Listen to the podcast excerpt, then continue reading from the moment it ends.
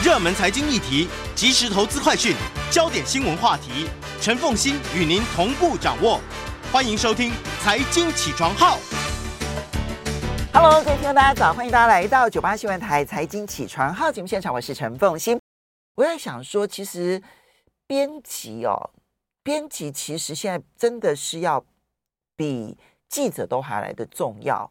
那么，嗯，而且编辑掌握新闻的脉动的能力，其实对于他下标题是很重要。就是你如果不是只是骗点阅的话，哈，而是真实的要去传递一个正确的讯息的话，哦，那以昨天的联准会啊升息三码这件事情来看啊，升息三码根本不是市场关注的。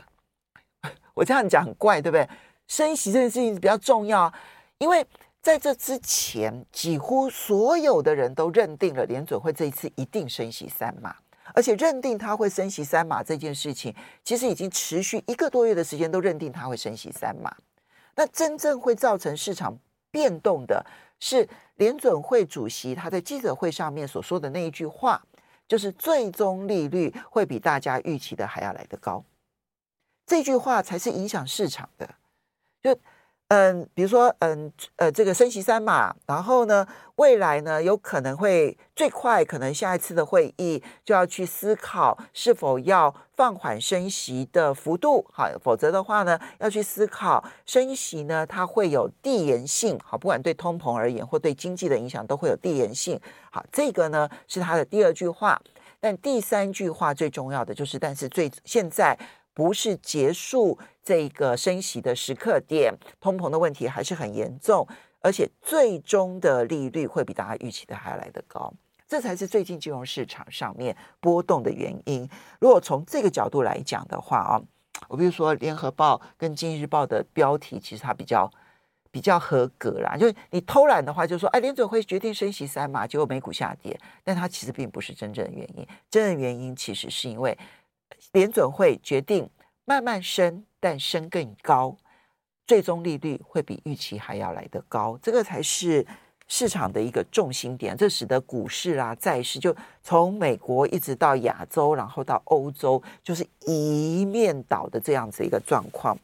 坦白说，我在最近啊，其实感受很深刻的就是行为经济学当中的。锚定理论啊，我的感受是很深刻。我这边跟大家分享一下锚定理论。锚定理论呢是是这样的，就是说人呢会接受一个现在的数字，然后呢在这样的数字的范围内呢会去判断高或者是低。那现在这个数字是不是合理呢？那现在这个情况所出现的这个数字，在未来会不会有变化呢？人们通常。不太会真正的去关心他，好，所以我举呃锚定理论呢，当初呢，其实在这个他做实验的时候的那个方法非常的有趣啊，他呢是嗯在班上，好，就这个那当然这是在呃美国大学的班上，他就问问学生，他讲说，你们可不可以告诉我，就是呢这个非洲的国家啊，非洲的国家占整个联合国的会员数的比例是多少？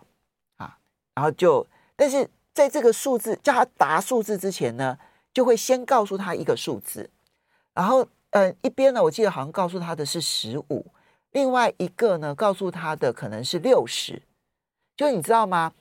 听到六十这个数字，六六十这个数字跟联合国会员比例一点关系都没有，对不对？哈，听到六十数字的人给的比例就比较高，听到十五这个数字的人给的比例就比较低。其实那个十五跟六十跟跟真正的比例一点关系都没有，可是你听到六十，你就会自然往高的数字想；你听到十五，就自然会往比较低的数字来想。这是一个很奇妙的一个研究。好，等等到这个锚定理论，诶，这样的方式确定了之后，他们就测试了各式各样的锚定理论，发现都适用，而在日常生活当中也是如此。那我觉得最近我就觉得，因为我们在我们在评分析数字的时候哦。我就发现有好多人都是拿，比如说，诶，这个今年的数字是多少啦？然后过去的经验是如何啦？然后现在的数字是多少？已经跌这么多，应该不会再跌了吧？类似像这样子啊，但是就你就很难让他理解，就是一件事情，环境已经出现了很大的波动了耶。你要知道，过去这两年所有的金融市场是根据美国零利率来来评估它的所有的投资的，比如说债券的投资，零利率，哎，我这个债券要怎么投资？然后呢，股市的投资，零利率啊，所以我这边股息大概多少，我就可以去买它了。可是现在不是哦，现在美国的十年期公债殖利率已经超过百分之四了，美国的一年期公债殖利率已经百分之四点七七了，所以。零跟四点七其实很大的一个差距，其实估值的标准已经出现这么大的一个变化。如果我们再用过去的数字来做我们未来的判断，我们其实可能会犯了在行为经济学当中锚定效应一个很大的一个错误来源。这是这是在这个行为经济学当中谈偏误一个非常的重要的一种心理偏误。我觉得跟大家分享啊，因为我。其实最近比较比较认真的学习如何用行为经济学当中的各种偏误，然后来看待我自己哦。我我觉得，呃，是一些心得分享，希望能够对大家有所注意。哈，好，回到今天的每周选书早起读书，要为大家介绍的是《天下》杂志的这本书《数据的假象》。然后非常欢迎，我刚刚是在班门弄斧，台大经济系专任副教授冯博翰冯老师，也非常欢迎 YouTube 的朋友们一起来收看直播。好，冯老师，我刚刚班门弄斧了，但我觉得现在这个社，现在这个金融市场刚刚好，其实是可以拿来作为这个锚定理论。当然，其实还有包括了那个那个叫什么来着？就是我拥有它，我就会把它的估值估得比较高。哦，禀赋效应。禀赋效应，我觉得刚好是测试这两个。这两个心理偏误最重要的时刻，可以吗？呃，我觉得可以。好，我们来一句话介绍《数据的假象》这本书。我非常非常喜欢这本书啊。然后，如果一句话来概述的话，叫做“面对虚假数据的求生指南”。哦，尤其在现代社会最重要。对对对，因为现在资讯泛滥，然后很多的讯息都透过社群，对，然后口耳传播，嗯，所以我们每天会遇到各种各样的这些胡说八道、鬼扯、鬼扯。那我我我我特别上网络查了影片啊，这本书的两位作者，他们一开始的时候是在华盛顿大学开通识课，嗯，就是教大家媒体试读。以及辨别我们生活中新闻啊，各种社群讯息里面的胡说八道。嗯，我我我我想到的一句话是说呢，就是如何去拆解一本正经的运用数据跟科学的鬼扯。OK，对，因为鬼扯很多年了，对，然后去拆解鬼扯的话，也有很多年的历史了。但是现在呢，这个社会里头，尤其借由社群所传递的很多，其实都包装着数据的外表，包装着科学的外表，甚至于有包装着很多图表的外表。但是你仔细拆解了之后，你会发现它其实就是鬼扯。对，其实作者我觉得英文书名非常有趣，嗯，英文书名叫做 Calling Bullshit，对，它其实是一句英文片语，就是我们朋友聊天，嗯，然后你就胡说八道，我就。点出来说你胡说啊！这句话叫做 I call bullshit，哦，他们从这里来的。OK，那作者他们说，他们特别提到说，在现在这个时代，他们觉得想要发布资讯的人都要抢大家的注意力，嗯，然后你抢不到注意力，你不管要讲什么都没有用。可是，在竞争阅听大众注意力的过程当中，很多时候我们的语言、我们的数据跟图表就会开始变形。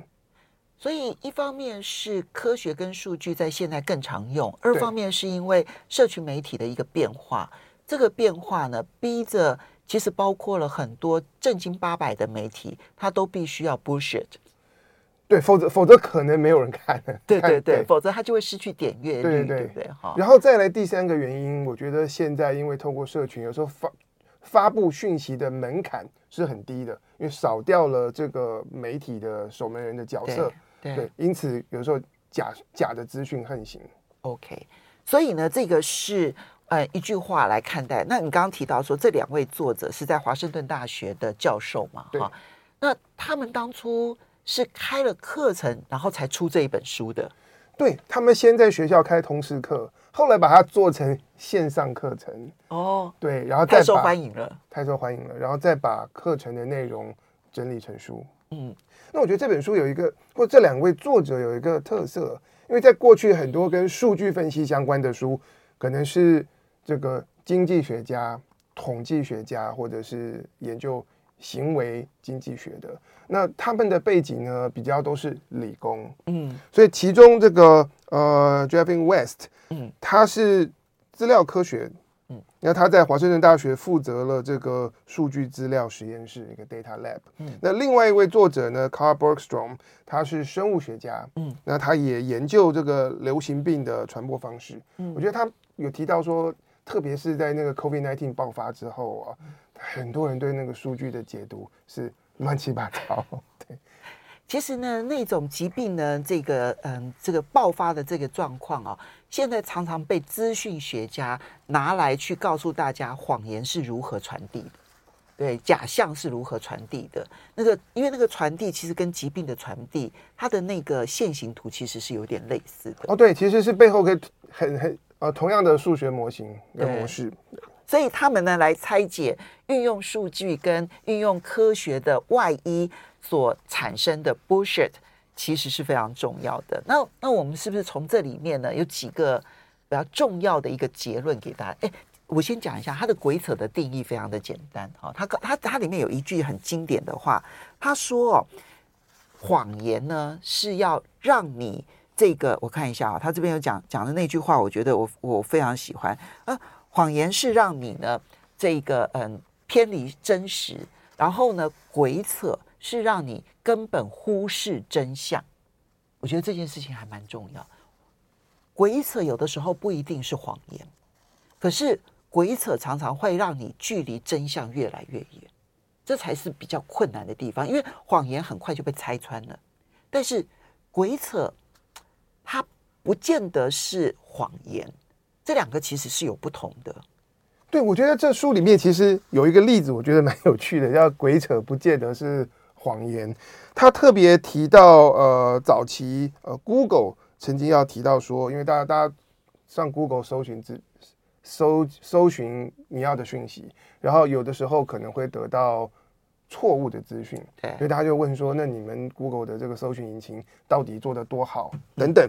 那他们曾经有这个呃工程的副总裁讲了，他说我们的演算法能够帮助我们从数千亿笔的索引页中找出可靠的资讯。那尽管如此，我们每天的流量里面仍然有很小的一个比例，百分之零点二五会传回这个让人不开心或者是误导大众的资讯。嗯，至于这个百分之零点二五是多少数字的百分之零点二五，数量有多大，他就不谈了。对，其实这里面玩了一个话术，不知道大家。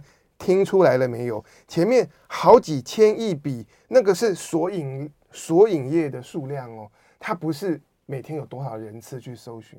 对，但是后面那个百分之零点二五是指每天有人丢关键字进去搜寻的那个次数，所以它前面的好几千亿跟后面的零点二五的基数两码事。其实是两件事情，但他故意把这几个两个数字放在一起，就要给你产生一个印象，就是我们的错其实很少，对，在这么大量的情况下，我们的错很少，是值得原谅的。他其实只是想要达成这样的效果，然后用几个数字，然后把我们糊弄到最后，我们就已经不在乎真相是什么。对，但是这本书的作者他们实际上去估计，每一天 Google 的查询总数大概是五十五亿笔。乘上出现错误讯息的百分之零点二五呢，是一千三百万。如果他说有一千三百万笔的话，就变很多。对，每天查询会出现一千三百万笔的错误资料，那大家就觉得说这个搜寻引擎有点问题。但是他用一个毫不相关的数据，好几千亿对上一个百分之零点二五，我们就觉得说，哎，没什么问题。所以 Google 没有说谎，但是呢？Google 的发言让我们距离真相越远，越来越远，对不对？哈，好，那我们就来看这里面啊，有一些可以把它归纳成为数据如何骗人的一些方法。你跟这边要不要分享一下用数据来骗人的一些方法？好啊，其实其实我们现在大家都说一个大数据时代啊，嗯，很多人都开始说他相信数据，然后他用数字来管理，那交出原始数据，然后别的不要讲。大家觉得数据不会骗人，其实数据很容易骗人。嗯，呃，简单的理由是数据其实需要量测，嗯，量测会有误差，嗯。嗯，可能说我们平常从小到大量这个身高体重，那可能误差是很微小。那有些事情误差会很大。但是还有一类的情况呢，叫做我们一开始一旦开始去测量它，嗯，它就变质了。诶，如果我好好的测量它，为什么反而会让它变质呢？怎么呃让它变质？因为呃，这里有书里面提到一一个定律，其实我以前没听过，可是测量会让东西变质这件事情是很普遍的，叫做古德哈特变古德哈特定律。对，Goodhart's Law。他说，当测量成为目标，它就不再是一个好的测量标准。这是管理学上面常常必须要去谨记在心的。对，举例来说好了，如果我们看这个基础教育中小学，那如果老师是认真教学，然后又很会教，自然。学生里面很高的比例，大家的基础能力会建立起来，所以参加各种基本能力测验啊、学测，哎，分数会不错。对。但是如果我们反过来说，哎，我们就要根据学生的测验成绩，然后来作为老师教学能力的一个教学成效的一个指标，奖惩指标，奖惩指标。那这时候问题就来了，老师可能就开始只教会考试的东西。嗯，或者在美国曾经出现过的丑闻，老师开始帮学生作弊，甚至于去偷考卷。对，还有那个帮学生涂改答案的，那这个教育就变质了，可能教学品质反而就下降。所以本来出发点是良好的一些 KPI，到最后就扭曲了人们的行为，反而让这个制度朝向更糟的方向去走。对，像在学术界这样的情况是屡见不鲜，因为大家。会看说啊，那么多的论文跟学术期刊，每个期刊你的影响力有多大？嗯，那如果一个期刊它都是找到高品质创新，然后重要的课题发表论文，自然就会有很多人引用。嗯，那于是我们就开始用期刊文章的引用数来衡量一份期刊的影响力。哎，这时候当我们定出了要测量的这个指标或 KPI，好。现在大家思考一下，今天的一个期刊的品质，它的这一个排行榜哦。当我如果讲说说，哎，你所刊登出来的论文，然后被其他的论文引用的比例越高，表示你的期刊的品质越好。大家想一想，这件事情有什么不对呢？好像很合理吧？但是它造成了什么样子的逆向效果？欢迎大家回到九八新闻台财经起床号节目现场，我是陈凤欣，在我们现场是台大经济系专任副教授冯博翰冯老师，也非常欢迎 YouTube 的朋友们一起收看直播。好，老师，我们刚刚提到了期刊的品质地位的排名，因为一个一份论文能够被引用，当然是这个论文它表示它做得很好，那其他的论文觉得它有值得被参考的地方。所以用它的被引用次数或被引用比例来作为它的期刊的地位的排名，听起来很合理。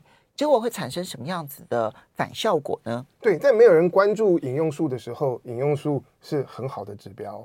但是当它变成我们衡量期刊好坏的标准，那我以前就投稿，那期刊的主编跟我说：“你文章要改。”我说：“改哪里？”他说：“你必须要多引用我们的这期刊的这个文献。”五篇加上去，你就接受。吕吕丽，你真的碰到这种状况？这是书里头所说的状况。这是我，这是我，这是你的亲身亲身经历。书里面有、哦、有对比较含糊的方式描绘。对，对，因为书里头有描绘这个情况，结果你真的碰到这种情况？真的碰到啊，对啊，这个很常见啊。哦，尤其特别是那种不好不坏，或者在拼名次、在窜升中的期刊，这是他们玩的花样。其实大学排名也是一样。哦，真的？对，大学排名，比方说，在美国大家认那个 US News，那在台湾、在亚洲大家认那个英国的 QS 或是泰晤士高等教育。美国 US News 看什么呢？大学好的大学应该很竞争，录取率要很低。对。然后录取的学生呢，你考那个 SAT 或 GRE 这些测验的平均分要高。对。他们把这些东西变成是评价大学好坏的指标。嗯。所以怎么做呢？美国包括很好的大学都到处去敲锣打鼓招生，程度不好的学生也鼓励你来申请。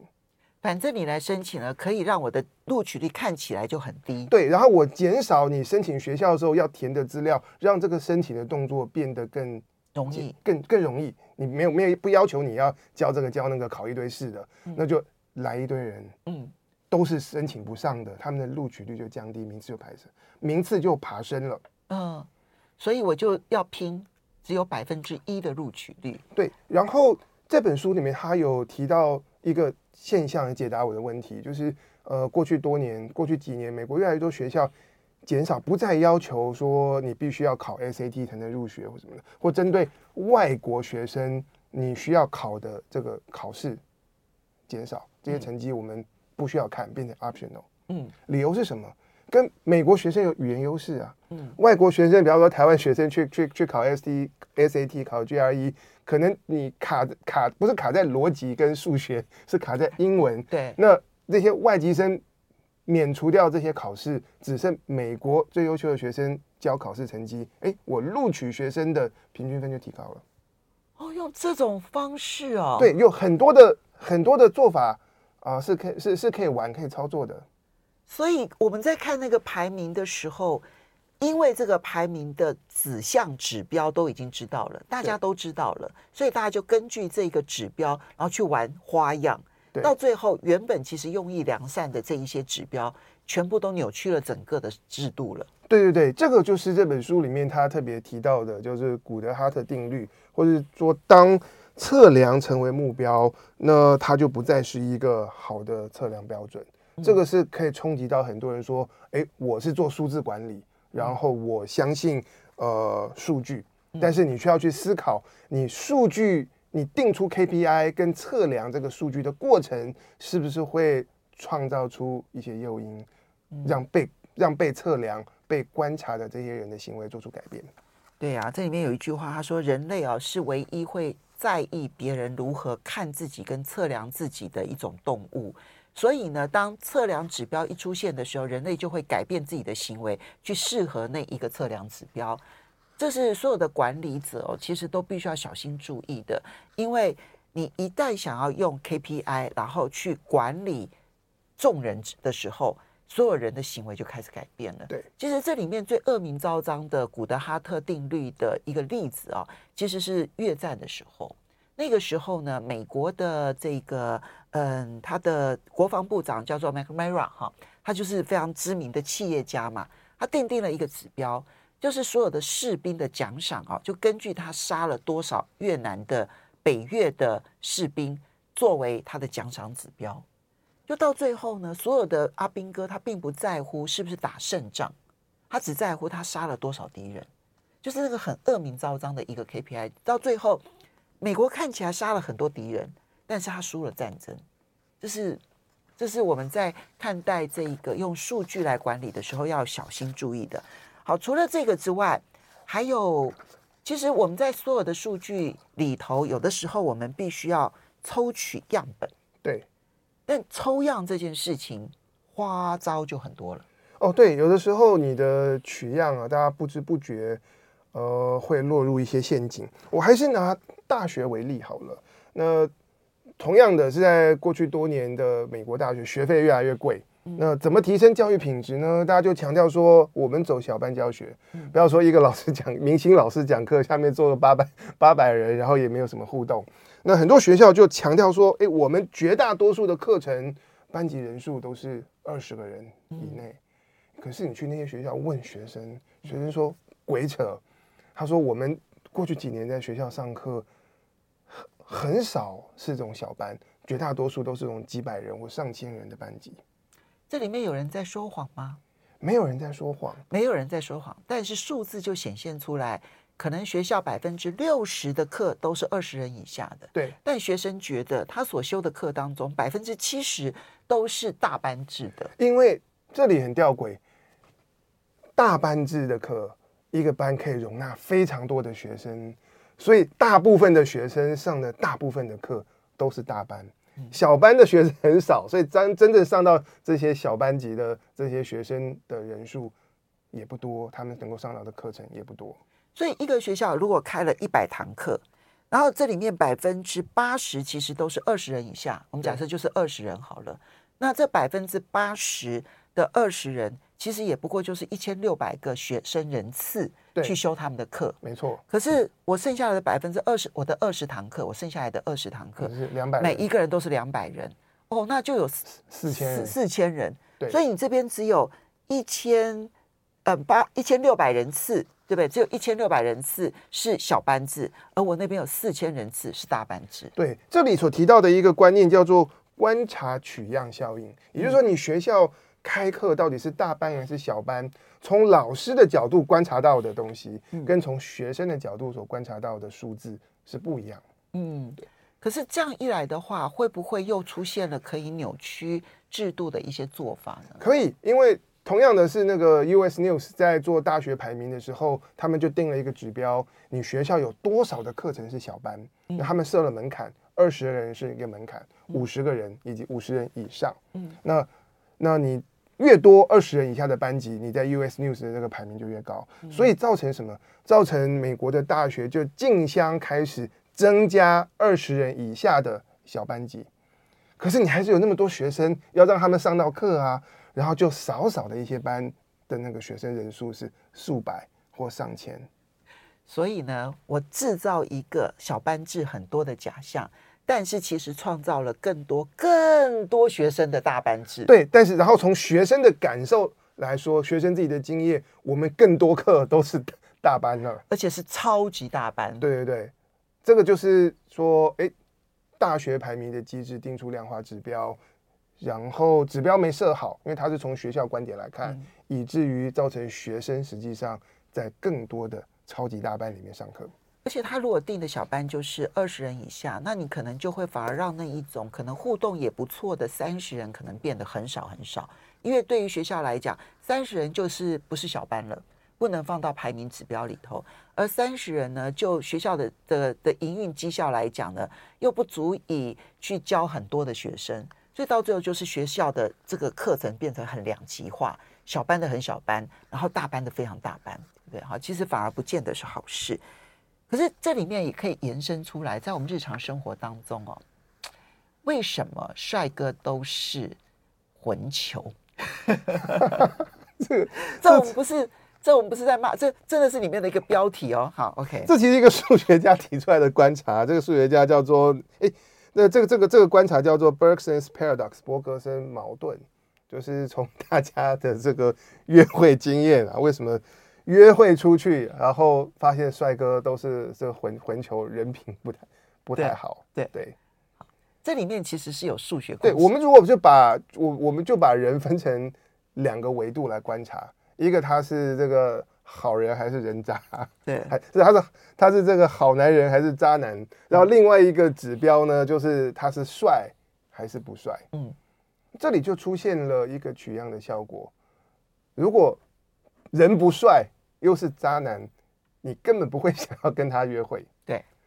然后呢，人很帅，然后又好，有可能他不想跟你约会，因为他有更好的机会。所以剩下来的。往往就是两个极端，往就是两个极端，是一边是你不想跟他约会的，绝对不会跟他约会；一边是你根本可能不会跟他不会来跟你约会的，可能你你你够不到他，没有他不会来跟你约会的。那剩下会来跟你约会的呢，就是介乎其间的，很帅的渣男跟那个不太帅的好男新好男人。对，他可能呈现一个曲线，对他可能呈现一个曲线，就是说呃坏呢也没有坏到那个极端，然后呢，但是呃然后但是他普通帅，对。其实最常被约会的对象其实就是这一类，对。但是因为这一类最常被约会，所以大家就会觉得好像帅哥都是渣男。对，这是大家就从个人 个人经验出发，好像就觉得这有一好没两好。但是这个不只是只是出现在约会哦，其实出现在这种各种的公司对征才也会发生到这样的的情况。比方说是资工领域的公司，然后你你需要聘这个。程式设计师，嗯，那你有几个指标去衡量他？这个这个这个以前自工系的学生，他是不是参加过什么城市设计大赛有得奖？然后我们也有从其他的指标看来衡量他的能力，结果他就发现，哎，我们稍微休息一下，我们要来解答一下在城市设计当中呢的比赛当中得到大奖的人，他是不是一定工作能力非常的优越，表现良好呢？Google 做了一个调查，结果发现居然不是。为什么？休息一下，马上回来。欢迎大家回到九八新闻台财经起床号节目现场，我是陈凤欣，在我们现场的是冯博翰冯教冯老师。那么今天为大家介绍的这本书呢，是天下杂志出版社所出版的《数据的假象》。好。那么，嗯，数据的假象可以让我们拆解现在包装着数据跟科学的外貌，但实际上面是在鬼扯，让我们忽视真相这件事情的所有的这些鬼扯，其实会让我们在资讯辨读上面呢，会有更进一步的功力。但在实际的这个管理上面也会影响很大。我们刚刚提到的伯格森矛盾，虽然开玩笑的说为什么帅哥都是混球啊，可是呢，你知道 Google 曾经做了一个研究。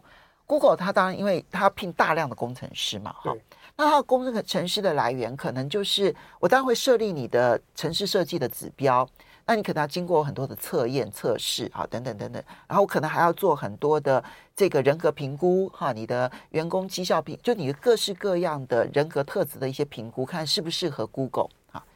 但是呢，这里面有一些人可能是例外，比如说他在城市设计的时候得到大奖，哇，那就是。最绩优的城市设计师了啊，那这部分就会破格，很快速的就会纳入 Google 里头来。结果 Google 呢，在经过了一段期间之后呢，他们就请外面的公司，然后去做一个评鉴，去评鉴员工的表现。意外的发现说，诶，这些经由城市设计比赛，然后聘用进来的员工，他的绩效表现反而不如我一般。的程序所聘用进来的员工，为什么？对他们做的其实完全就是数据分析，然后就得到了这个负相关，数字上负相关，那他就觉得很矛盾。因为照理说，这个城市大赛曾经得过奖的人，应该要跟他们写城市的能力是正相关，也会跟他们工作上的表现呈现正相关。嗯，原始的人口分布。的确是这样，嗯，可是当我们在聘用人的时候，如果你没得奖，你没得过奖，然后其他的条件又没办法证明你有好的这个写程式的能力，或者你根本不会被聘进来。对，所以所有的人从他们的这个基本能力到城市比赛的表现的分布，本来应该是从左下角延伸到右上角的一个正向的关系，可是左下角的这群人根本不会被聘进来。所以，不管你什么管道进来，都是城市能力已经达到门槛，而且很绩优的人了。对对对，不管你是不是得奖的人。对，所以是因为我们把左下角的一群人已经淘汰了，摒除在外面，没有测量到，才会出现看起来说这个城市大赛得奖跟这个工作绩效或者其他方面能力呈现负相关的这个假象。嗯，但重点是我们需要去思考，我们来衡量，然后来衡量这个计算这个相关性的时候。时候，我们所看的这群人已经是经过了聘任的这层的筛选。嗯，但是我觉得这也给管理者一个很大的一个警讯了哈，就是说他的城市能力可能比赛得奖这件事情，但你从工作的需要来讲，你的其他的他的适任性的指标，你恐怕还是必须要做相关的评估，对，而不是一得奖你就一定聘用他，对不对？对，这个其实是要去衡量他的。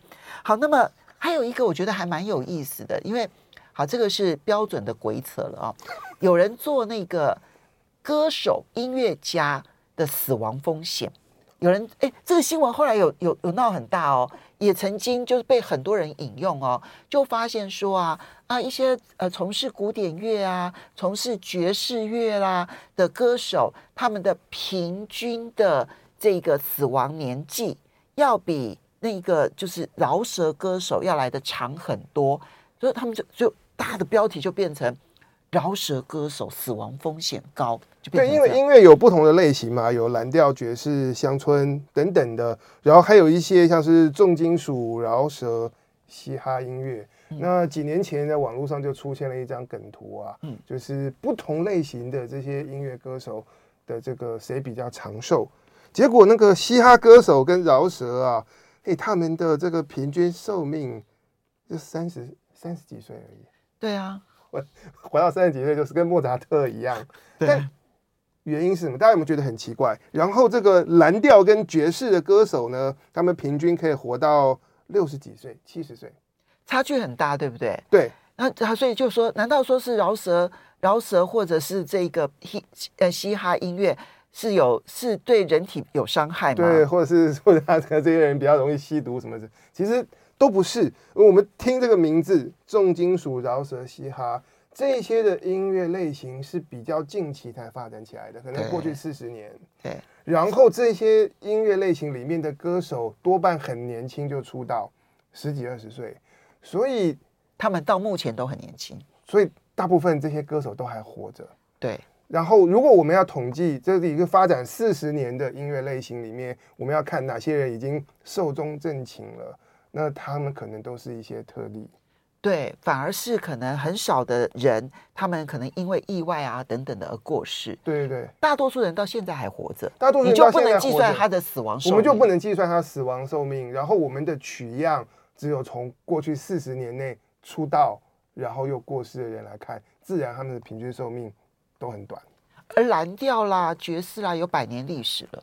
对所以其实他们这里面很多就是真正的活到大家平均的寿命才过世的。对，他这个比例就变得很高。对，其实这个问题放在歌手的寿命，大家觉得很荒唐或很容易辨识。可是很多严肃的课题在看这个，比方说生物领域领域里面，他们引述到了一个研究，是去看某一个地区的变色龙。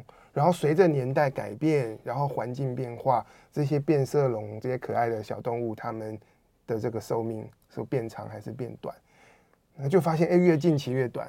为什么？嗯、因为近期近年来才出生的变色龙，多数都还活着，所以你没办法。然后我们，然后我们就没办法衡量它它活几岁。对，我们只只只衡量得到那些近年出生，然后很快就死掉的那些。所以啊，这些在计算寿命这件事情啊，如果你不去思考说我的大部分的取样者他是不是特例，好，然后或者是他可能绝大多数现在都还活着，那我根本还没办法去估计他的死亡寿命这件事情。如果是这种状况的话，你就拿来去做比较，其实是一点道理都没有的。对，好，不过因为时间的关系，我们来谈一谈如何辨识鬼扯。辨识鬼扯的方法，其实对我们来说应该还蛮重要的。我觉得很重要。我觉得这本书它它非常实用的地方，就是它最后有两章如何辨识鬼扯，以及如何破解鬼扯。我很很快的跟大家念一下一些相关的要点呢、啊。第一点其实就是质疑消息来源。以前说尽信书不如无书，当你看到资讯了，你要去思考这个讯息是谁提出来的。嗯，然后他。